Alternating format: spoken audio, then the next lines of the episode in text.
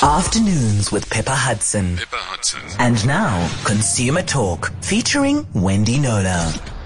And we always love it when Wendy's with us in our Cape Town studio, which she is today. Great to have you here, Wendy. Thanks, Pippa. I love being here. As cold as it is. Sorry about the weather we've delivered.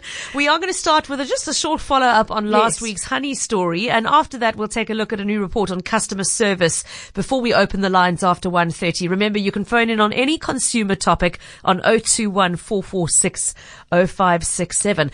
So, after we spoke about it last Wednesday, honey made carte blanche last Sunday, Wendy. It did. I actually had a sneak tip-off that it was happening, and it went ahead as said. It was about adulterated honey, but for those who might not have seen it, they revealed that tests conducted overseas on behalf of the SAB Industry Association, or SABIO, found that the honey produced by a Howick-based company, Grandpa's Apiaries, contained super high levels of sugar. So the so-called honey is sold under the labels Strikmeyer's Honey Bee SL, and another product described only as natural honey, which I'd bought myself, which claims to be raw, 100% South African choice grade, unfiltered, unheated honey. So there we were last week having a conversation about the Chinese having a reputation for adulterating honey, which is significant to us because 70% of our honey sold in South Africa has got an element of Chinese honey in it, or was completely. Whereas, as carte blanche revealed here in the local industry to some extent as well, it's happening. It's just adding the good old sugar syrup. Staying with honey, I must make a correction. Last week, a caller, you might recall, Pippa, she phoned in and said she'd bought a bottle of Zambian honey, which did not state that it had been irradiated, because by law, honey that's imported into this country has to be irradiated to kill insects, bacteria, and other foodborne pathogens to protect our local bees, partly. And I said, well, that had to be a labeling omission because I know of this regulation. I've since been contacted by Kerry Lloyd on behalf of Zambezi Gold Honey, which is 100% pure Zambian, non-irradiated, raw, certified organic honey, to say that in September 2015, after quite a hard fought battle, Zambia was granted permission to import honey into South Africa without it having to be irradiated, which is significant. And I just did not know that that dispensation had happened. So I must apologize. Thanks for putting me right, Kerry. So Zambian honey, if it doesn't have that irradiation thing, it's because it doesn't have to be. There's a particular exception made for Zambian honey. Is it only for Zambia? Only for Zambia, as far as that's what I was told, yes. Okay. So, thank you for setting us straight on that one. And thank you, Kerry, for letting us know the added detail there. Okay. We are going to move on from honey, unless if there are any follow-up comments or questions, or maybe you've gone out since then and done your own taste tests or taken another look at your bottle and found something you weren't expecting. I'm happy to take some follow-up voice notes as well. But we do want to focus today on the issue of customer service. And, I mean, Wendy, we know what it is sort of instinctively when we get good customer service and when we get bad customer service, but it's not the same thing to everybody. And some people are more tolerant of certain things than others are. Yeah. And I mean, we grew up so in such different realities generations ago. I mean, prior to the last 20 years. So some cultural groups are more tolerant of long queues, for example, than others for obvious reasons. The more I interact with customer service people, they'll say things like, there's a certain, it's the white woman who will say, I want to speak to the manager now, right now. And, there are different tolerances, but it is possible to scientifically measure customer service and then use that measure to compare companies, apparently. But exactly how do you go about then measuring? What is the measure? And then how do you establish how companies shape up against each other? That measure? Yeah. It's quite a scientific thing, apparently. So enter André Schröder, who specializes in just that, customer experience measurement and management, advising companies in many industries, both locally and internationally. He's CEO of Consulta, a consumer rights consultancy. He founded and chairs the South African Customer Satisfaction Index, which is an independent national benchmark of customer satisfaction. Consulta is the only African representative recognized by the International Customer Service Institute to prepare organizations to measure up to this international standard for service excellence. It's TISSI, pronounced TISSI. And this very evening in Cape Town, he's giving a talk at the Customer Experience Management Summit entitled, André's talk is entitled, "With Customer Experience, Context is Everything." So we're going to get a sneak preview on that talk right now. It's a great pleasure to welcome on the line founder and CEO of Consulta, André Schröder. Thank you so much for joining us this afternoon. Good afternoon. My pleasure. Okay. Thanks for joining us. How do you, as we said in the prelim there, how do you go about establishing customer service standards by which companies can be measured? And is there a certain minimum standard which they have to deliver? Yes, you most certainly can do that. And I always say that it's actually as basic as the English saying goes, it's in the eye of the beholder. Okay. The standard is whatever the customer expects. So the model basically means that we start off with a cornerstone of customer expectations, and we can quantify that. Then we measure on the same approach. We measure the actual experience. So what did you get? And then there's an apparent gap. Either the gap is lower, which is usually the case, unfortunately, then it means that customers are disappointed. If that gap is equal, so it means meeting expectations, then it's like, you know, I've met my expectations, but it's definitely better than worse. And the light part is where customer experience is better than your expectation. So you wow them. Yeah, you wow them. It's delight, customer excellence, whatever you want to call it. Okay, so give us an example of a standard that you're talking about now, where a company is saying, unfortunately, many below. What sort of standard would a company then fail quite spectacularly? Well, one of the standards that the South African companies are still failing in is, for instance, let's take an industry such as mobile wireless. Don't get us started. We could do a month of shows on that, Andre. And here is typically the type of thing, and we know that the regulator is looking into that, and it just fails to understand the logic. Why do I lose my data when the month is finished? Those expectations, actual consistency of reception. So we can mention quite a number of things, but it's all down to what do they really expect? And they expect that basic service that they pay for. So that's the one area that we get continually disappointed in. And then that couples with value. So therefore, because I'm disappointed, I don't feel that I get value. Of course. Okay, so I'm told there's a new TISSI standard that's been released by the International Customer Service Institute. How do South African companies then generally shape up to those new standards? Revised standards. Yeah, here's an interesting little factoid: is that the whole South African industry, if I can call it that, on the consumer side, is we have quite a diverse society, as nobody else I don't need to tell anybody else. But what we have, and you just mentioned whilst I was waiting about, customers that are used to standing in long queues, right up to the sort of, let's call it first world Sandton, Cape Town city, person that says, listen, if I stand in a queue for more than 5 minutes, it's too much. So the I want to see the manager. I want to see the manager, I think. And exactly that difference in the expectations is then captured into the degree to which we meet expectations.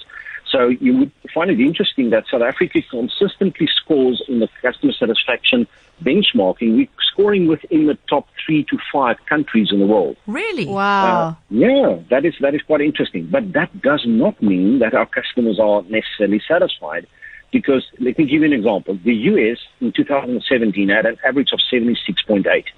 South Africa was scoring a 75.4. And people say to me, but how is that possible? Yes, you remember it's relative to the expectation. So our expectations are really low, in other words. Yeah, so it's I always say it's actually still a part of our dark history, before democracy, is that people were so used to shoddy service that became the expectation. And only slowly but surely they realized they're actually entitled to better service. So expectations are rising much faster than the rest of the world, but we're still not at that level where people say, you know what, I'm entitled to good service and I can actually demand that. So social media plays a role and things like that. So our standards are still fairly low by comparison, but because the expectations are also low, customers are on average, not too unhappy. Oh, okay. So hence that's the context we're talking about. Or is that what you mean by, okay. I thought perhaps you meant another part of that perhaps would be when we spoke off air, you said, we raised the question of how do you then compare, say, the service, customer service offered by a high-end service provider like Palace of the Lost City, whatever, or some of the many five-star hotels we have around Cape Town, to a two-star road lodge kind of setup, basic offering. How do you compare the two where the price point and the expectations are completely different? Yeah, it's because the expectations are different. So we've got an algorithm that we use to actually count in the expectations. So let me give you an example. So Palace of Lost City, my expectation is, paying 5,000 rand for a room there, I obviously will have an expectation of a fragrance in the room and the toilet paper corner's been turned around. Sheets. And, cotton sheets, all of that, But when I do the two-star sort of next to the road, staying over for a flight into Joburg, then it's just a room. And I pay my $800. A bed with clean sheets. It must be clean. It must be clean, and that's it. And the price point is relative to that. Okay. So the expectation reflects the price point, reflects the actual perception. So it's actually possible for the two-star hotel to outperform Palace of Lost City based on the fact that they exceed the expectation. Yeah. Exactly. Yeah. Okay. Let's talk, André, about where companies get it wrong. Can you give us some examples of the more common mistakes that come up that companies are making, the sort of basic errors that you encounter time and again? Yeah. I think the one thing that this afternoon I'm going to share with the delegates is the fact that South Africans are still, not great at learning through complaints. So people phone call centers, they complain about something. Then the call center agent would take the call, and then I hope that it wouldn't happen again. But most certainly then other customers experience the exact same thing. So getting back to the root cause and eradicating the cause of the problem is still one of our biggest battles in South Africa. Whereas we are great at resolving give you an example. The international benchmark for resolution of complaints is higher than 50%. South Africa stands at 55%. So we're already into a world-class how we handle complaints. Yeah. But when it comes to the number of complaints that reoccurs, world-class benchmark lower than 10%. Sure. South Africa stands at 15%. So we're much higher than the average of the world. Yeah. That's a pity, because out of those problems is an opportunity to grow. And to change your modus operandi as a company. And yet if that's not happening, what a waste. Yeah, that's exactly that. So that's the very first one that I can mention. And the other one is to actually keep tabs on the changing expectations. The South African landscape is changing at a rapid speed, and customer expectations, as I say, even in your entry-level markets, are changing so fast because, social media is happening, people are talking, they're realizing they have certain consumer rights, and therefore the expectations are climbing at a staggering rate, and as if companies are not keeping up with that. Okay. So what we see over the last 6 years, the South African average satisfaction has actually come down. Sure. Okay. Because of rising expectations. So we keep on delivering pretty much the same, but as expectations are coming down, you can actually imagine the algorithm then says, we are worse off. Okay. Got it. And that's a lot to do with social media, I would imagine, where people are reading the gripes on our public, and you can see, I was hard done by in that situation. I don't have to accept it. I shouldn't accept it. Yeah. André, can you give us a couple of examples of the sort of corporate behaviors which customers find most annoying and alienating? Are there a couple of concrete examples you can share? Yes, it's definitely the type of things that when you are really at the end of your tether, and you've done the call center, you've done the writing, you've done the social media threatening and whatever else, and now you want to speak to someone in authority. The biggest frustration of the South African consumer is being blockaded and literally stonewalled to not get to the top officials. Mm.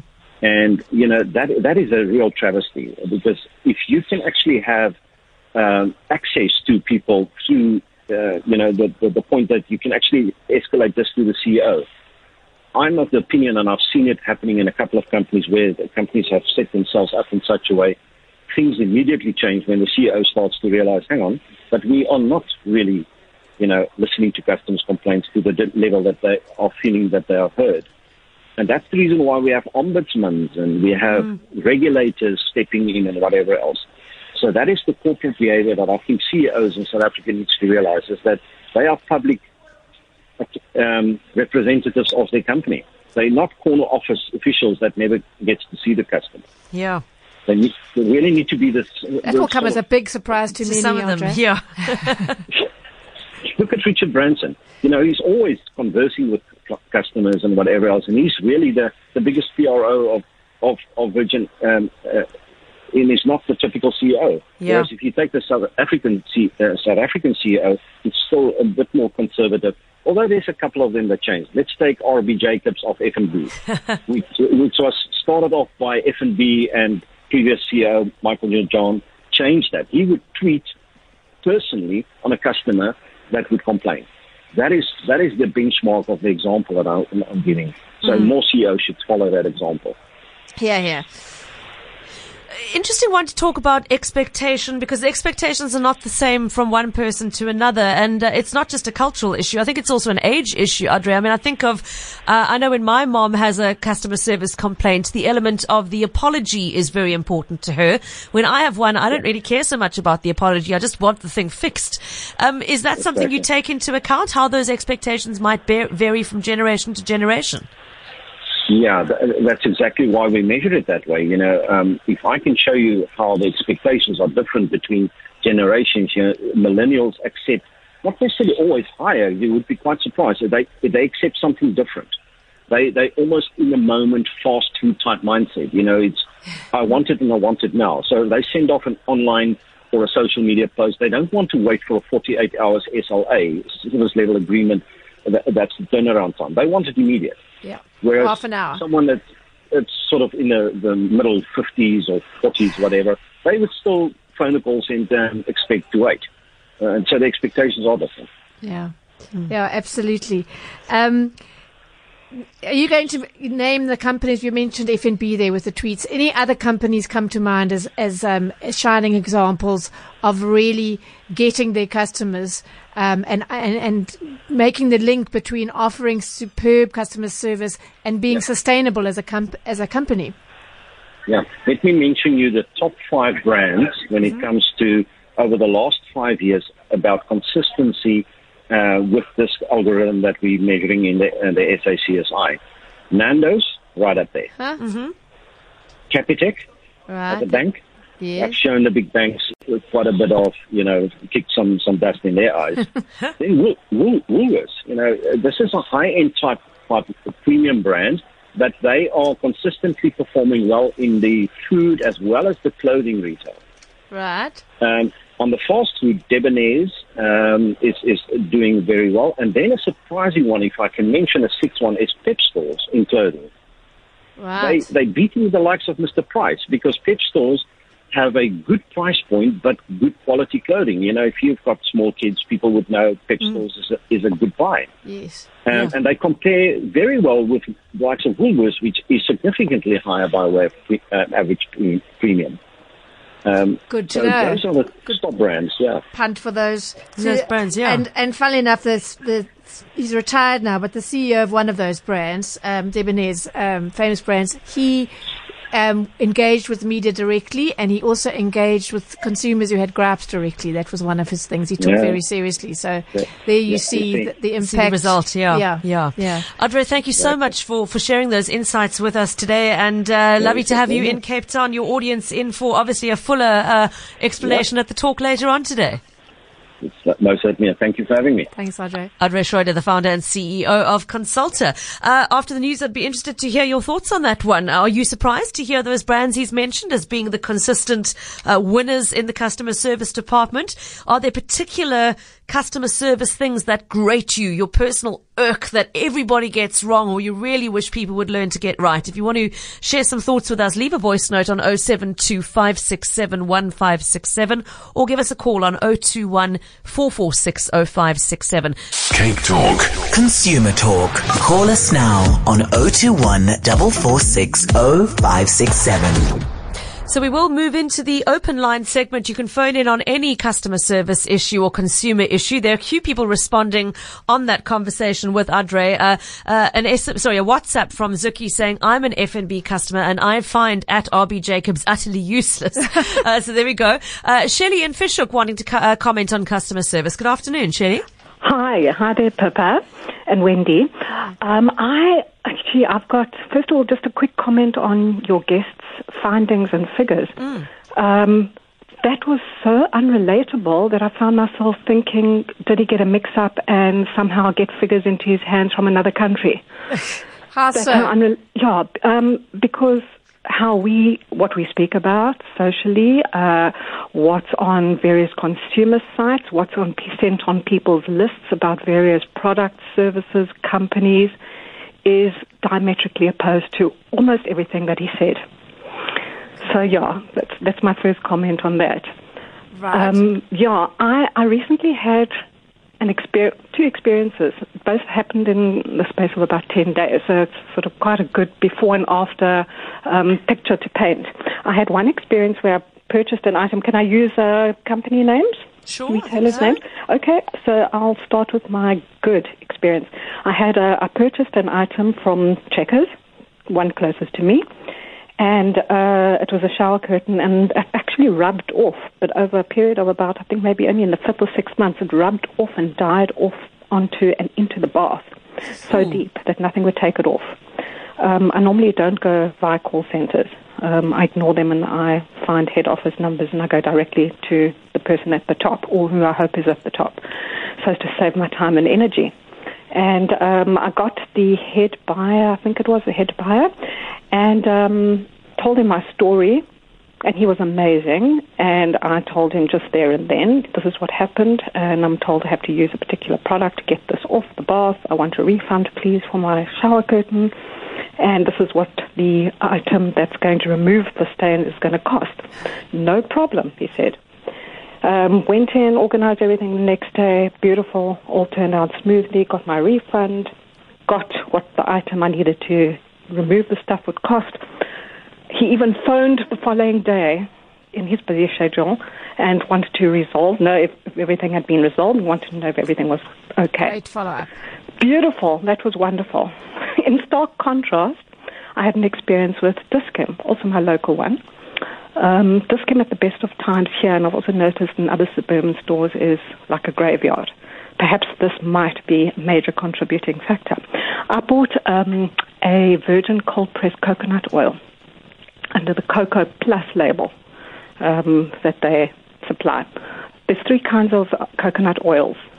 So there's this Virgin cold-pressed, which is different from the other 2. I don't know if you know anything about coconut oil. No, let's sorry, Shelley, we haven't got too long. I've got other people waiting to speak to us. Could you just get to the nub of it? Yeah. So, basically, unlike the other 2, Virgin cold-pressed coconut oils, that's what it states on the label, should be sort of opaque in texture and color and sort of transparent. Mm-hmm. And it's anti-everything. And I do a lot of natural remedies for people and animals. So it was vital that this had to be right. Only I dashed out on the quick because I had an urgent last-minute order in, only to find that this was not the Virgin coconut oil, but one of the other 2 in one of those jars. But I had to use it because it was an order that was going up the next day. Okay, so how did they resolve it, Shelley? Yeah. Mm-hmm? How did they resolve it? Yeah, so, well, they didn't, really. I phoned head office, and I got a whole long technical response, and we have to see the product. I took the product back. It took a week and a half. She said, no, we can't do anything at all until we see the product. It wasn't resolved, and I was interrogated on the phone once more as if I was a criminal, and not them. And a week or 2 weeks later, I got a response which was highly technical, which must have just been passed directly on to their legal representative, I would imagine. There was no humanity there. There was no apology. There was no nothing. And it was how not to consumer service. Okay. Shelley, thanks for those comments. And it really proves the point, Wendy, what Shelley was saying. I'm surprised at what your guest said because I'm aware of so many complaints. It's so much of a personal experience. And I mean, as Shelley was speaking to us saying how amazing the experience at Checkers was, I received one WhatsApp from somebody else saying that Checkers manager is a rare and wonderful man. I wish she'd mentioned which branch it was. Well, it's in the South Peninsula. I think she went up to head office. To head office, yeah. To the buyer. But in the same minute, I get a message from someone saying how Bay Checkers upgraded their store to an awesome new look with wonderful products, but unfortunately they have neglected to train or improve the attitude of staff. So in my opinion, the upgrade was a waste. A lot of it comes down to your personal perception of what customer service means. Yes. Yeah. And shaped by your cultural and, you know, whatever your experience in your life and how your parents were as consumers, which shape the way you are. There's so much that goes into it, psychology that goes into it. But thank you for sharing. I think most of us have a pretty universal idea of what it feels like to be treated well as a customer and what it feels like to be treated with disdain or even worse. If not contempt. Yes. Yeah. Marie in Betty's Bay agrees wholeheartedly with André about Pep, saying, I absolutely love our Pep boutique in Claymont. And Marie, thank you so much for your feedback on the SMS line. Somebody else flagging Nespresso as having the best contact center, which is so helpful to customers. Kathy in Durbanville wants to chat about her personal customer service gripe. Kathy, good afternoon. Good afternoon, Pippa. I have two general gripes. The one being I always take my own bags to shop. Well done. And a plastic bag gets scanned automatically without asking you if I want that one. As well. Yep. And out of principle, I demand my money back, whether it's 55 or 70 cents. I do not want the bag. And my second gripe is the lack of in-service training of how to pack your groceries. If I've given you 5 bags, why do you want to put 2.5 kilograms of sugar and 2.5 kilograms of flour into one bag? And put avos under your bottle of oil if you've given them enough bags. And I just feel that is a big gripe of mine. Kathy, thank you. And those are two irritations I've experienced as well, exactly the same as you've just listed. Yeah. Some are wonderful. I mean, you try and do it yourself to make things speed up and you just feel completely useless because you lack the flair of the professional. But yes, there are some. I have a thing in summer in Durban, you can imagine the temperatures, so I take ice bricks and a cooler bag. And I've never yet met a pack who doesn't understand that cold air sinks. Yes. Rather, so they'll put them at the bottom and I have to say, I do it nicely as an educational thing, but it amazes me that they don't know that they haven't educated their staff to do that. Yeah. Now, here's an interesting challenge to Shelley. So Shelley, with her issue at Checkers, went straight to the head buyer, and somebody's WhatsApp saying customers like that lady are a nightmare to deal with. Why ignore the store and the storefront processes? It's disrespectful to the frontline staff and undermines people. Do you agree? Did she do the right thing going straight to head office, or should she have tried through the store itself? Look, she's probably taken that route after having had unsuccessful attempts of doing it. So she's decided, she actually said something like, I decided to save myself a whole lot of time and trouble. But I would agree, from a store's point of view, it makes sense to try and resolve it at that level. But I can perfectly understand that there are times when that doesn't work. But we do have so many options available. Some people prefer to go straight onto Twitter and make it public that way, which I say, tempting for something really bad, but why don't you approach the company first and give them an opportunity to do the right thing before you go and make it, splash it publicly. That's just my feeling, to be fair. But, we do have options, and I suppose it's up to each of us to decide which one's going to work best for us. Fair enough. We'll open the lines to other topics on 0214460567. Colleen echoing the praise for Checkers in Sun Valley, saying the manager there is professional and very efficient, and all of my issues are sorted out promptly and with a smile. So Colleen, thank you. It sounds like Shelley could well have gone direct to the store in that case and got a similar experience from the store manager as she did from the head buyer. So thanks for that feedback. I want to change tack if I may, and it's still a customer service issue, but we had an email in from Shamima during the week, Wendy, with a very tricky one. She had 2 coats that were at the dry cleaners, Harrington's Dry Cleaners in Wetton, when the place burnt down. This was in June this year.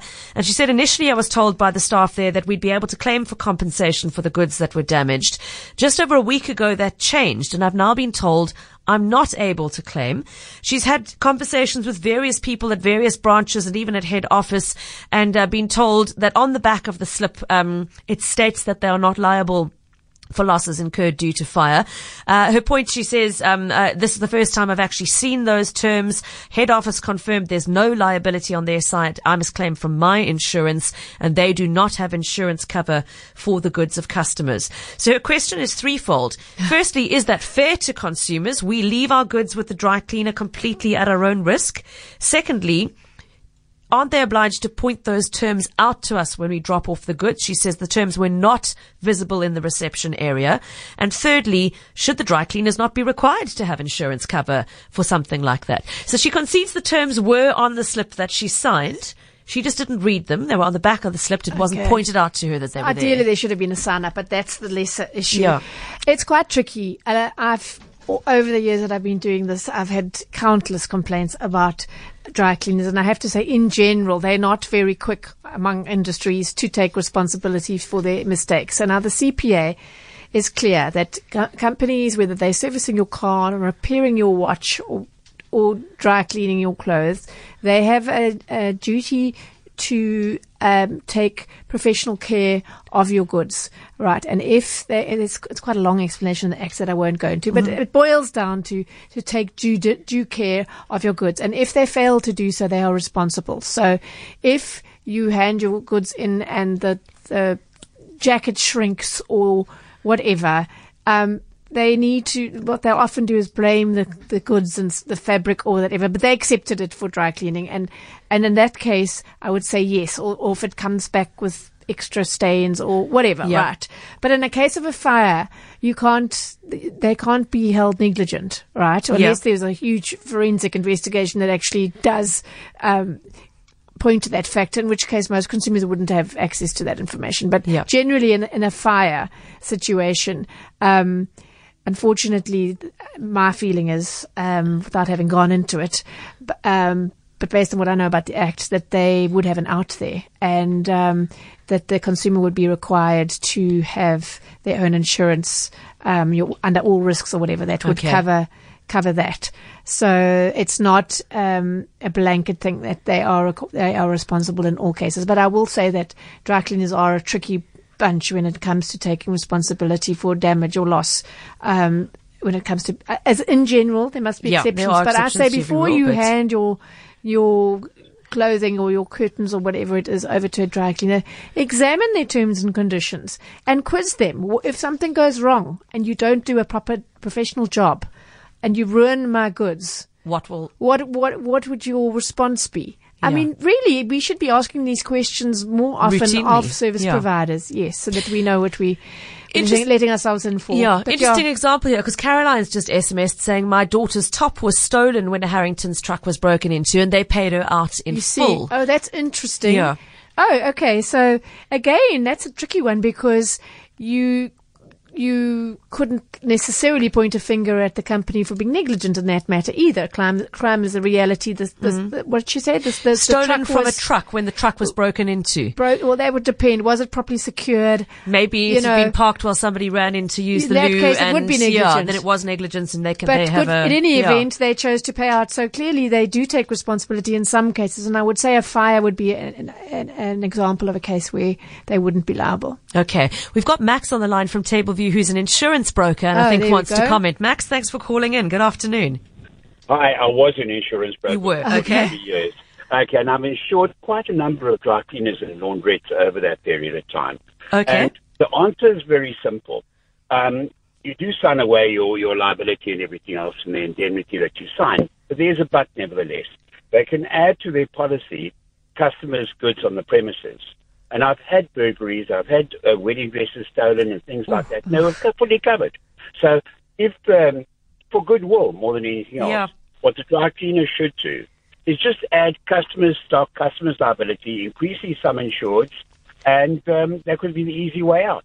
Okay. And it creates tremendous goodwill, and that is factual. Okay. From a CPA point of view, we're always required to sign these indemnities that sign away even the company's negligence, they say they are not liable. Yeah. You can't contract outside of the law. So if in a case of negligence, whether you signed that thing and whatever terms and conditions they decided to come up with on their own, the CPA will trump. So even if you've signed one of them, I often get asked that. A company cannot contract outside of the law. Max, thank you so much for that very helpful feedback. It's the same with labor law. You can't contract out of the basic conditions of employment. Exactly. I know that the law trumps the contract in this case. Max, appreciate your input. Brian in Westlake, good afternoon to you. Brian, are you there? Oops. Brian is not there, so we'll carry on to a tweet from KK, who purchased a second-hand car recently for the first time. Said, I paid in full. I have the car, but no logbook. The owner claims to have lost the logbook. Neither will he complete the change of ownership forms. And when I ask, I get abusive emails from his secretary. I don't know what to do. Should I go to police? I think certainly go to the police and sign an affidavit stating the matter, because now he doesn't actually legally own the car, which is unfortunate. And show your hopefully there was a receipt for the money that he paid over. And I'd also then go to the licensing department. They must be familiar with this scenario and ask what you can do armed with that affidavit. There must be some kind of solution. But what happened there is fraud. Yeah, because he's got legal ownership of the car. He might not have the car, but he could steal the car and legally own it with all the papers. I mean, it's just appalling. It's one of the dangers of a private sale again. As you mentioned last week. Yeah, thank you. Okay, I think we've got Brian back. Good afternoon, Brian. Yeah. Hello, Pippa. Hi. Good afternoon to you. Hi. You wanted to comment about plastic bags, I think. Yeah. I think the big companies, Shoprite, Checkers, Woolworths, all of them, are missing out. When you go and place your goods out of your basket, the first thing the ladies will ask you is, would you like a bag? And I think they should simply just change that to say, did you bring a bag? Yeah, I think that's brilliant advice, Brian. The question actually is indicative of the number of South Africans that are still buying plastic bags every time, which we need to move away from. Absolutely. Because they take that as the default, and that's why so many just automatically will ring up their bags, and it drives me mad. Like, I'm standing there with my bag. And they still pick up to ring, Brian, but I like your idea of flipping it and encouraging them to say, make people have mindful. You bought your bags? And change the mindset. Idea. Call of the day, Brian, thank you. We've just finished Plastic Free July, and I made my pledge yesterday to finish the month on I've got a huge stash of reusable bags that simply go with me in my handbag, and it's car. No problem. Yeah. If everybody got into the habit of doing that, that mindset would change. But I like Brian's idea of actually encouraging the shops. Because the question in your mind, like, the unsaid part is why not? Yeah, exactly. Yeah. A lot of this comes down to communication issues. And here's an interesting one from somebody on the WhatsApp line. It was Christine who says, ABSA seems to have a technical problem with their internet banking at the moment. I've struggled with problems today. A client of mine has been struggling since Friday, and not a word from ABSA. Now, I think most people understand technical glitches do happen, but how difficult is it to send out a communication saying, we're experiencing a difficulty, please bear with us? In a social media age, what they must do, and I always tell corporates this, is do a pinned tweet. It comes up when people go on to look for information. There it is. And, they don't want to publicly admit to a problem, perhaps, but the downside is people expect it now, and they expect it, and they respect it when they see it. So never be afraid. On your website, have a little thing saying we're working on it, just some communication. It's like when your plane's delayed and they tell you nothing. I mean, it can't be worse. Communication can only make a situation better. I'm smiling because, as you mentioned, the airlines, I've got a tweet from Bubbles saying, Mango Airlines, the worst customer service under the sun. Their staff are not trained in how to deal for customers. This goes for their customer service counters at the airport and their call centers. We're actually planning a whole segment on airline gripes, Bubbles. So if there is a particular incident you'd like to relate to us, please just drop an email either to Wendy or to me. Wendy is consumer@knowler.co.za, KNOWLER. I'm pippa h@capetalk.co.za. And if there's a particular issue or incident you'd like to flag for us, please do let us know, and we'll feed that into the segment we're planning on the airline industry, because there are lots of commonly occurring and recurring gripes, Wendy. Absolutely. So I think probably 2 weeks from now we'll be doing that one. And I think that's going to be a very lively show. I'm sure the lines are going to ring off the hook. With that, let's say hello to Shahid, who's on the line from Bonteherville. Good afternoon. Hi there, Papa. Just wanted to ask your guest there. I had a contract with Yalcom, or what I call Yalcom. You're not alone. You know, and I've been struggling for a year and a half to get my contract cancelled with him. Did you hear our show on that one? We did a whole show on just that recently. Yeah, and I just wanted to find out, is there any recourse in getting my money back for that year and a half that I had to pay for my contract, that I really didn't want this service? So let me get this right. You have a record of cancelling, but they continued to debit your account for a service that you, weren't getting, or that you were getting but didn't want? That I got what I didn't want, you know, because I wanted to cancel it, because I wanted to go over to another service provider, because, you know, for me, the service was crap and I didn't like it anymore. Okay. And I wanted to move over to another service. I cancelled it, got them to fax it directly from a direct store to these cancellations. I did it via email. I went through all the different processes. And I struggled, and eventually after a year and a half, if not more, that I only got it canceled. Yeah, we have had so many of those. Many of them. The tricky part when you're talking about a refund, though, is did you actually make use of that service, even though you'd cancelled it? Did you make the calls, or did you use the data, whatever it was that they were billing you for?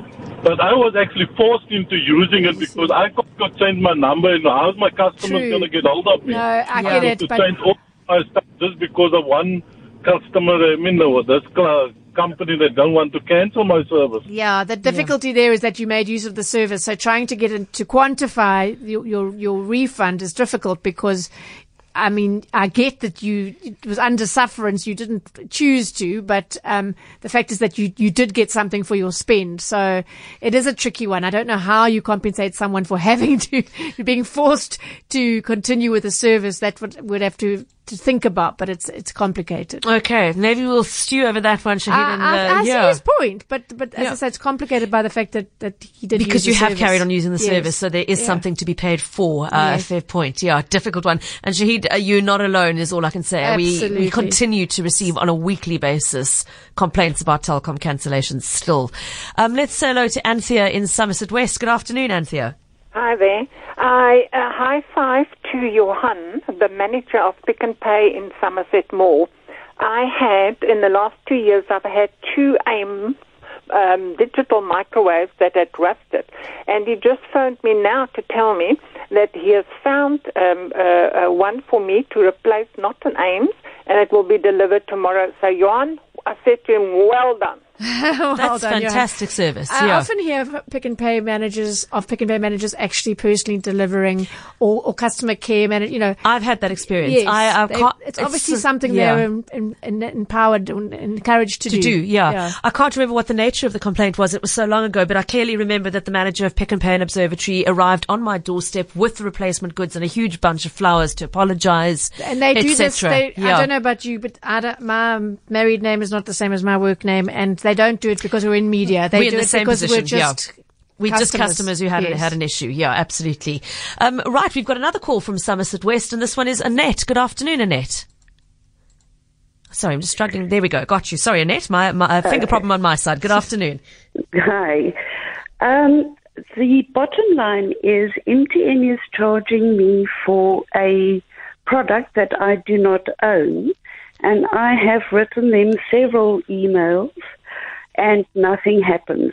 It's now been escalated to fraud department for the past 2 months, but nothing has happened. Is this a case, Annette, of somebody taking out a contract in your name and getting the cell phone, and you left paying the bill for the contract? I think so. I'll tell you what happened is I ordered a pocket router from MTN in October last year. They then sent me a dongle, which was the wrong product, which I returned.